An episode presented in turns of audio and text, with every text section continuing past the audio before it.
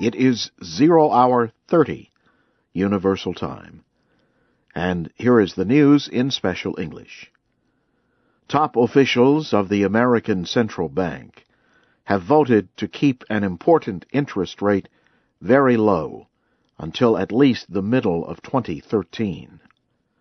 Federal Reserve officials have expressed concern that the American economy is recovering slowly and that the labor market is weaker than they expected.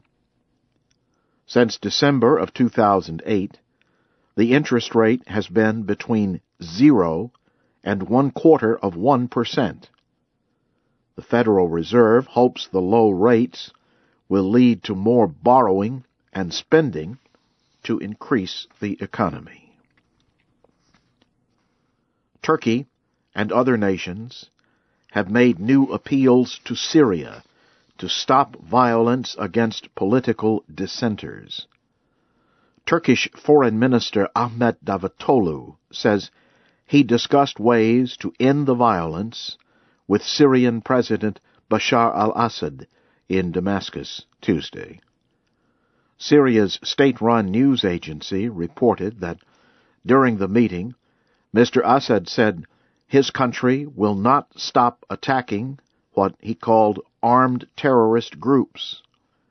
The president has defended his attacks on dissidents, saying it is a national duty to deal with what he calls outlaws who block roads and scare people. Separately, human rights groups say Syrian forces with tanks pushed into the Hama area Tuesday and also raided several villages near the Turkish border. Rights activists say government attacks Tuesday killed at least 30 people. Activists say Syrian forces have killed hundreds of people in recent days. The United States is praising a decision by Libya's rebels to reorganize their leadership. A State Department spokeswoman said Tuesday that the opposition Transitional National Council is trying to prove to Libyans its leadership is democratic. She says the United States welcomes the goal of the Council's leader, Mahmoud Jibril to form a new leadership committee as quickly and as openly as possible.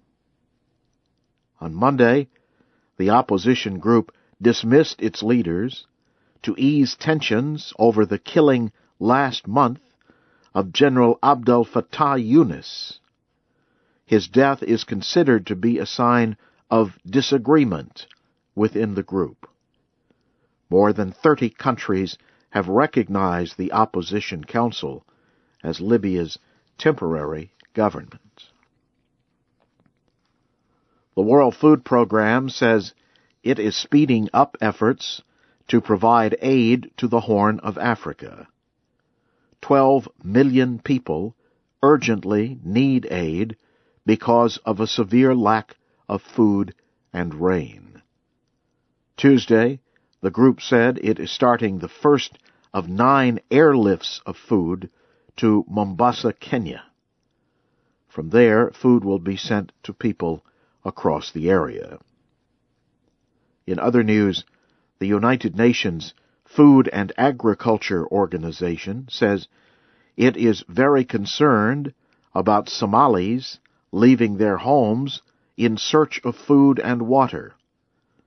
The agency says the Somalis are crowding refugee camps and leaving behind farms without planting new crops. You are listening to the news in VOA Special English. London was quiet for the first time Tuesday after three nights of riots. However, violence broke out in the northern city of Manchester. Witnesses say hundreds of young people broke windows, robbed stores, and burned buildings in Manchester. More violence was also reported for a second night in Birmingham. In London, 16,000 police officers were brought in to keep the peace. Many stores closed early. Many workers left the city for home long before nightfall. Prime Minister David Cameron promised to return order and punish those responsible for the violence. One person died in the rioting. Most of the 58 people who were injured were police officers. The violence started last week after police shot and killed a man in the poor neighborhood of Tottenham. President Obama visited the eastern state of Delaware Tuesday to honor 30 American troops killed in a helicopter crash in Afghanistan. Two military planes delivered the remains from Afghanistan earlier Tuesday. Families of the dead attended a ceremony marking the arrival of the remains at Dover Air Force Base. The Defense Department closed the event to the media. Seven Afghan soldiers and an Afghan interpreter were among the 38 killed when the helicopter crashed Saturday in Wardak province. Militants claimed responsibility for the crash. But NATO says it does not know the exact cause of the crash. It is investigating. In Iran, state media are reporting that militants have attacked Iranian security forces in the area of West Azerbaijan. The attack killed five officers. Iranian television says people in the town of Maku held a funeral for the five officers Tuesday.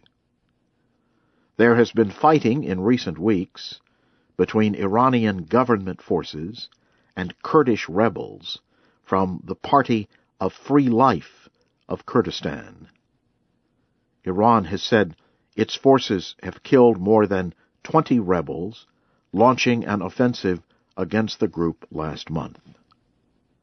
Details of the fighting cannot be independently confirmed, as few outside observers can travel to the Iranian border area.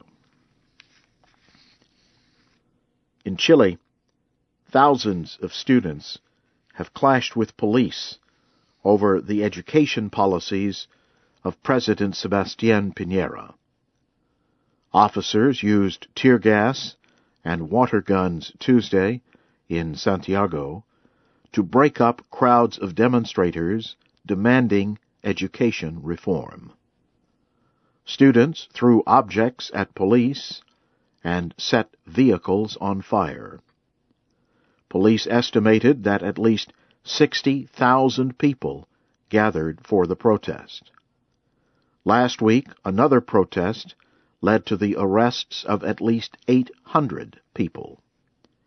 Many students are critical of the high cost of education and difficult university entrance requirements.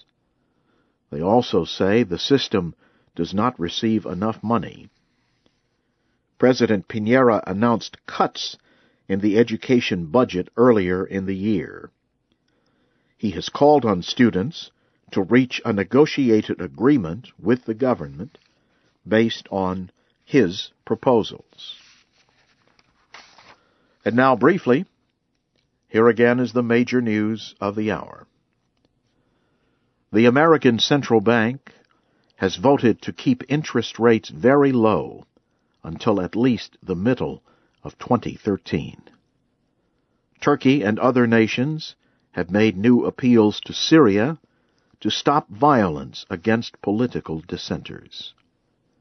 And the World Food Program says it is speeding up efforts to provide aid to the Horn of Africa.